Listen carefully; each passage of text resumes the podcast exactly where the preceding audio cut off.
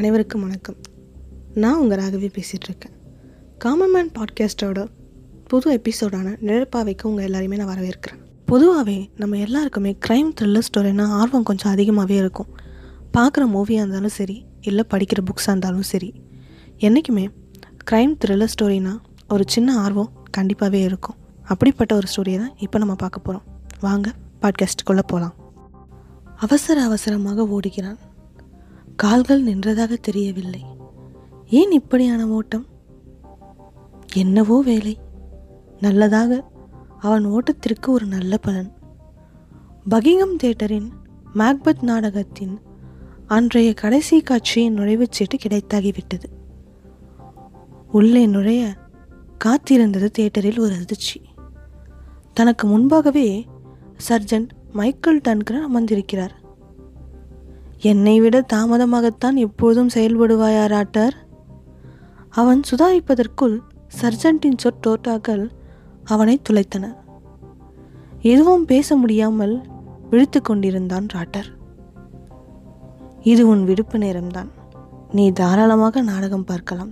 தவறல்ல. இந்த வார்த்தைகள் சர்ஜன்ட்டிடம் இருந்து வந்த பிறகுதான் சற்று ஆஸ்வாசமானான் ராட்டர். சகஜம்தான். ஒரு சாதாரண சிப்பாய்க்கு தலைமை அதிகாரியை பார்க்கும் பொழுது இதுவெல்லாம் நடக்கும். இருக்கையில் போய் அமர்ந்து சற்றே சாய்ந்து சொகுசாக மேடையை நோக்கினான்.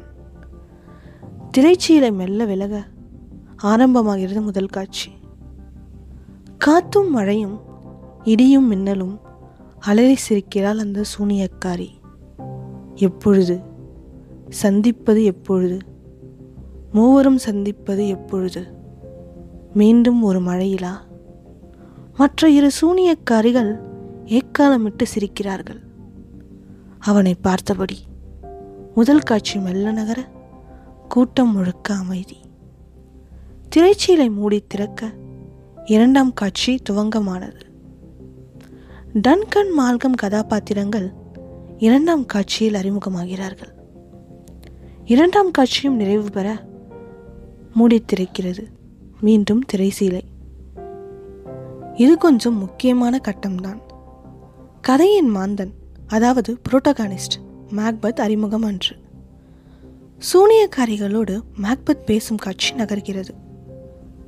பார்வையாளர்கள் நாடகத்தை கூர்ந்து கவனிக்க நாடகம் சூடுபிடிக்கிறது. பார்வையாளர்கள் அன்றைய ஸ்காட்லாந்து ராஜ்யத்திற்கே சென்றுவிட்டது போல் நாடகத்தில் ஐக்கியமானார்கள். வில்லியம் ஷேக்ஸ்பியரின் கைவண்ணம் அப்படி. நாடகம் எழுதப்பட்டு நானூறு ஆண்டுகள் கடந்த பின்னும் சுவை தித்தித்தது. ராட்டரும் காட்சிகளுக்குள்ளே மூழ்கி கிடக்க. அவன் அருகில் இருந்த பெண்மணி பெண்ணா இவள்? பேய் படியிழந்த மன்னனையே கொல்ல சொல்கிறாள் பார் என மேக்பத் மனைவியை கரித்து கொட்டுகிறாள். ஆயிரம் தான் இருந்தாலும் மேக்பத் சூனியக்காரர்கள் நம்பியிருக்கக்கூடாது ஆமாம் ஆமாம். ஆனால் என்ன தலைவிதியே? அந்த சூனியக்காரிகள் சொல்வது எல்லாம் நடந்து தொலைகிறது பார். அரசர் டன்கன் கொஞ்சம் சுதாரித்திருக்கலாம். மால்கம்தான் பாவம்.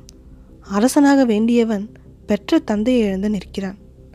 இப்படியாக நச நசவன இப்பொழுதுதான் முதல் முறையாக இந்த நாடகத்தை பார்ப்பது போல் மக்கள் பேச்சு குரல்கள் கேட்டுக்கொண்டிருந்தன ஆனால் ராட்டர் காதுகதில் யாவும் ஒழித்ததாக தெரியவில்லை.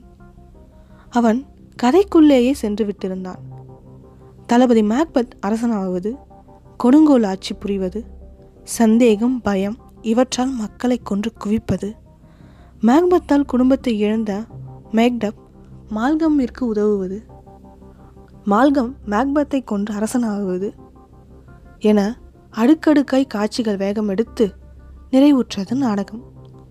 நாடகம் முடிந்து திரைச்சீலை முழுவதுமாக மூடிய பின்னரே சற்றே மேடையை விட்டு பார்வையை விளக்கினான் ராட்டர். அப்பொழுது அவன் அருகில் வந்த சர்ஜன்ட் நிம்மதியாக இறுதி வரை இந்த நாடகத்தை பார்க்க முடிந்தது. ஏதும் போர்ச்சிக்கல் வந்துவிடுமோ என்று தோன்றியது. என்னே கொடுமையான நிலை.